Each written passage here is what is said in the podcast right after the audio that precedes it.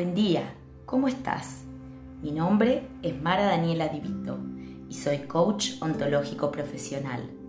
Hoy te traigo una fábula que me gustó y creo que es importante que podamos reflexionar sobre este tema ya que estamos comenzando un nuevo año. Te invito a que escuches la fábula y la reflexión, así como también eh, los tips que traigo al final de la reflexión. Eh, bueno, y aquí la fábula. El nombre de la fábula es La lechera fantasiosa. Quizás la conoces, eh, me gustó para esta época del año. Y dice así, iba una lechera camino del mercado con su balde de leche fresca sobre su cabeza. Era una linda mañana de primavera y la naturaleza lucía todas sus galas para ella sola, puesto que no había nadie más en ese momento para apreciarlas. Pero la joven no oía el canto de los pájaros que se disponían, dichosos, a construir sus nidos, ni veía los narcisos que inclinaban bajo la brisa sus doradas corolas, ni disfrutaba con la vista de las campanillas azuladas que crecían en racimos bajo los altos árboles. A medida que caminaba, su mente se llenaba de sueños y de planes. Venderé la leche, pensaba, y con el dinero que obtenga compraré algunos huevos. De estos huevos sacaré pollitos y cuando estén crecidos los venderé. Con el dinero me compraré un hermoso vestido. Cuando lleve puesto el vestido, seré tan bella que todos los jóvenes me cortejarán pero seré yo quien elija al hombre con quien habré de casarme. Me sentiré muy orgullosa y me encogeré de hombros ante los demás. Así.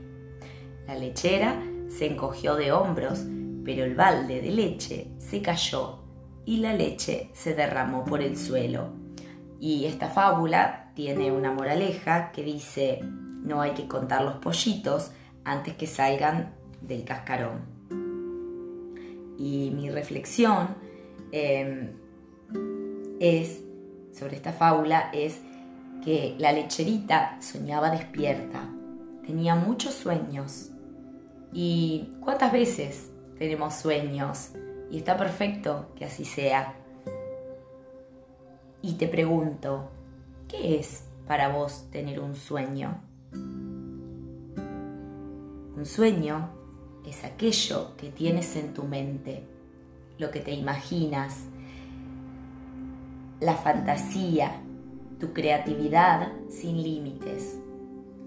Por mucho que sueñes o desees algo, no lo no se cumplirá si no te pones manos a la obra.